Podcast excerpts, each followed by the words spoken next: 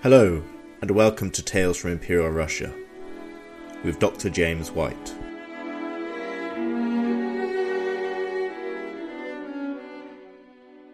Episode 7 The Italian Job The Tale of Raffaele Scassi. Our tale begins in the Black Sea port of Odessa in the early years of the 19th century. Built on a limestone cliff rising above the surrounding flat and grassy southern steppe.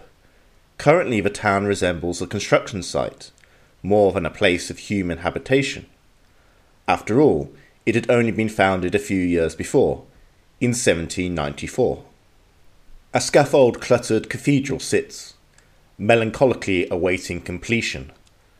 Some ill kept government buildings grace the unfinished boulevards. Two factories, one producing macaroni, the other cosmetics, join the assemblage of brickyards. But the shimmering azure harbour is already a bustling place, filled with ships. Many are loading up with Russian grain to be exported across the Black Sea to Mediterranean depots. Still in Odessa's future is its role as a unique melting pot of the Russian Empire, a meeting point of Russian, Ukrainian, Tatar, Jewish, Serbian, Bulgarian, and Greek cultures, home to shipping magnates, Zionist revolutionaries, and Yiddish gangsters alike. However, the city was already establishing its role as a gateway between steppe and sea, as one German visitor noted. The streets are, like all new Russian streets, immensely broad and so completely open that one can often see the sea at one end and the steppe at the other, and look from the middle of the city at once into the waste of waters and the waste of grass. And it was by this waste of waters that today's hero, Raffaele Scassi, arrived in Odessa. A ne'er do well and gambler, he found himself in the upstart port after some rather murky dealings went down in his home city, the northern Italian hub of Genoa. Initially working in a betting den, he managed to move up in the world by getting appointed as a bookkeeper to the Renault trading firm. However, he never quite kicked his addiction to games of chance, and it seemed that his new existence would be just as insalubrious as the old. But then Scassi accidentally met the man who would transform not only his life, but also that of Odessa, its recently appointed governor, the Duc de Richelieu. A French aristocrat who had joined Russian service in 1789, Richelieu had chosen to remain in the empire largely out of personal antipathy to Napoleon Bonaparte, currently rampaging across Europe in various campaigns of conquest. When appointed as governor of Odessa and the surrounding province of Novorossiya, or New Russia, in 1803, Richelieu was given one main task by Emperor Alexander I recruit and exploit foreign talent as much as possible to settle and build up the Russian south. Evidently, Scassi impressed the new governor, perhaps through his quick wit and immeasurable charm, perhaps through his capacious imagination, perhaps through his contacts back in Italy. It was not unusual for foreigners to occupy government offices in Europe at the time. Russia, in particular, had long made use of them, given the empire's need for well educated technical experts. But it did on occasion generate complaints. As one Russian official moaned, Foreigners here in Russia are preferred in all respects, so that any scamp, just by being a stranger, can easily play the role of a great man. Scassi was most certainly a scamp, but Richelieu saw that he might also prove one day a great man. So, in 1808, the Italian was dispatched to a small settlement in the northwest of the Caucasus Mountains, where he was to act as a trading consultant with the Circassian natives. The Russians wanted their timber, regarded as excellent in quality and perfect for building up the navy. Whilst there, the gambler had another stroke of luck. He struck up a relationship with a local princess, known in Russian as Yekaterina. After her capture during the siege of Anapa by Russian troops, she had married the former governor of the region, a union that did not prevent her from becoming Scassi's lover. Her assistance was of immeasurable value to the Italian adventurer. Her royal lineage, contacts, and knowledge of local languages allowed Scassi to penetrate deep into the peaks and ravines of the Caucasus, a region rightly regarded by the Russians as immeasurably dangerous due to the hostile mountain tribes. To the shock of local administrators, Scassi not only returned from his perilous trip, but did so with success in hand, having established a trading base. A further deal followed in 1814, with two local princes allowing the Russians to take timber from their lands. Scassi now proposed an ambitious plan. Rather than just export timber, the Russians should import their own goods, particularly salt. If they did so at cheap prices, they would outcompete the Ottoman Turks, the normal trading partner of the mountain peoples, and Russia's mortal enemy in the region. Thus, the peoples of the Western Caucasus would be pulled into the Russian orbit through the peaceful means of trade, and not by violent and destructive conflicts across terrain that made normal military campaigning very difficult indeed. This cause, the creation of a Russo Caucasian trade network, was to occupy Scassi's attention for much of the subsequent decades. As part of this enterprise, Scassi turned his eyes towards another project the rebuilding of the port of Kerch, conveniently located on the eastern seaboard of the Crimean Peninsula. But before we explore this any further, we need to say a few words about the context that united Odessa, the Caucasus, and Kerch, the three locales that had formed Scassi's life in Russia. This context was the Russian Empire's expansion to the south, to the shores of the Black Sea, and deep into the Caucasus. For much of the preceding centuries, the southern steppes had been a zone of threat to Russia. As early as the 13th century, it was this corridor of endless grasslands that the Mongol horde of Chinggis Khan had used to subjugate the Russian princes for more than 200 years. After the great Mongol Empire had collapsed, it had left in its wake a series of petty Tartar kingdoms, including the Khanate of the Crimea, which enjoyed the protection of the powerful Ottoman Turkish Empire just across the waters. The fast moving horse archers of the Crimeans had proved immensely damaging to the emerging power of Moscow. In 1571, the Khan had burnt down the Russian capital, taking as many as 150,000 captives to be sold on the Black Sea slave market. Such raids were a persistent problem leading the Russians to engage in one of the greatest projects of military engineering seen in early modern Europe. Lines of earthen ramparts and wooden fortresses that stretched for thousands of miles across the north of the steppe zone. From behind these considerable defences, the Russians could employ their overwhelming advantage in firearms and cannons to murderous effect against the horsemen. But this was only a stopgap solution. To put an end to the problem for good, the Russians needed to definitively conquer the region. By the end of the 17th century, Russian armies could reach the Crimea, but had problems penetrating it. The Crimean troops set fire to the dry steppe grasses, sealing themselves behind a wall of flame. No less a problem, the steppe had few resources that could supply slow moving infantry armies of tens of thousands of men, which left the Russians dependent on stretched and easily breakable supply lines. By the reign of Catherine the Great, 1762 to 1797, the situation had changed. Russian armies were now besting the Ottoman Turks, the protectors of the Crimean Khans, in the eastern Balkans, and Russian logistics had improved to the point that they could sustain large scale, long term campaigns deep into the ocean of grass exploiting internecine civil wars in the Crimea and the increasing ineffectiveness of the Ottoman armies, the Russians finally conquered the peninsula in 1783. But victory brought its own problems. What was to be done with the underpopulated south? The Crimea, in particular, had suffered devastating population losses as a consequence of a decade of infighting and foreign invasion. George Matthew Jones, a British observer, described Kerch, the town which Scassi sought to restore. Kerch is said to be a considerable town as recently as its occupation by the Russians, who, in the true spirit of devastation, destroyed everything not absolutely necessary for themselves, and often, in their folly and blindness, destroyed what ultimately proved essential to them. Building materials have become so scarce and valuable that everything bearing the stamp of antiquity has been sacrificed.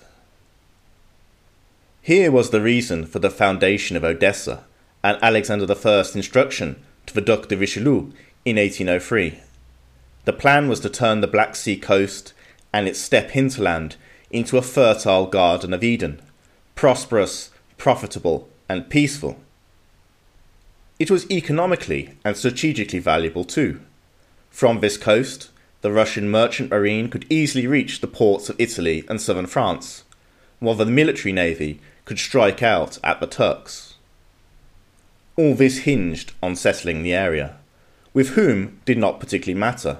Russian diplomatic legations proffered invitations to settle the bounteous southern provinces across Europe, offering free land, tax exemptions, community autonomy, and free practice of their religious faiths. Italians, Germans, Greeks, Swiss, Serbs, Bulgarians, and even a few Swedes heeded the call, some heading to urban settlements like Odessa and Kerch, others bravely setting forth into the steppe to found their own villages and farms. And of course, the government promoted resettlement to its own people, although here it was just as capable of using the stick as the carrot. Several large communities of religious dissidents found that their punishment was precisely exile to these new southern climes. The conquest of the south also initiated intensive contact between the Russians and the countless clans of the Caucasus Mountains. Already Russian armies had crossed this tricky terrain at numerous points in the 18th century to wage war against the Persians and the Turks. But they were vulnerable. Diplomacy with the tribes could suddenly fluctuate, leaving the thin columns of troops, supplies, and communications winding their way single file over treacherous mountain passes and precarious gorges in severe danger.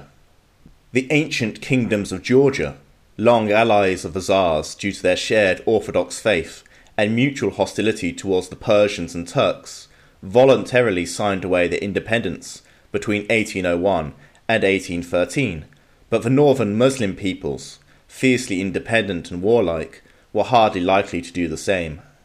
All of which left the Russians in a quandary. What to do with these people? From the 1760s onwards, the solution had been war. But perhaps there was another way. Scassi's plan of peaceful trade relations, facilitated through a thriving modern port in Kerch, was one possible alternative. Although Scassi's erstwhile patron, Richelieu, had returned to France in 1814 to become Prime Minister of the restored French monarchy, by 1821 the Italian had earned enough trust and credit for his Kerch plan to be approved by Emperor Alexander I, who sent 20,000 roubles for construction work to begin. Scassi gleefully wrote to his brother Onofrio with news of his appointment. Finally, the clear sky promises me a good future. Everything is solidly settled.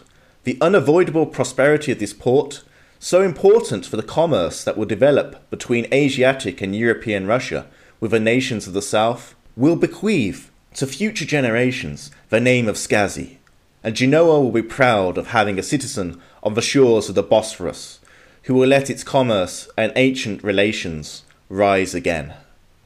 His plans were indeed ambitious, for he intended to turn the wreckage of Kerch into a beautifully appointed seaside town, complete with gorgeous promenades, welcoming broad boulevards, and lavish garden complexes.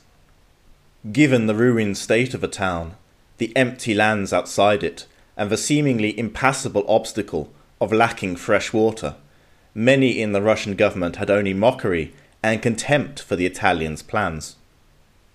But he pulled it off.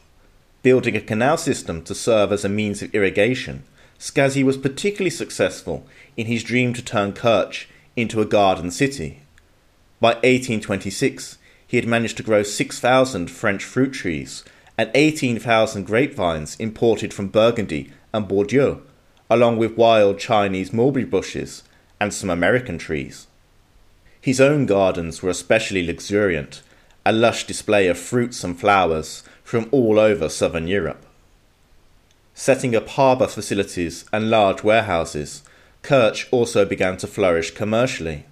The town's location, at the mouth of the Sea of Azov and opposite the Caucasian coast, made it an ideal place for trade, and also to quarantine ships from plague racked foreign lands before they entered any deeper into the empire. And unlike Odessa, whose bay froze over for two of every three winters, the warm waters of Kerch were accessible even in the depths of December. Finally, Scassi was not only invested in Kerch's present, but also in its distant past. Long, long before either the Russians or the Tartars had dwelt in the Crimea, the promontory had been the site of ancient Greek colonies, founded as early as the 7th century BCE. Their ruins liberally dotted the landscape.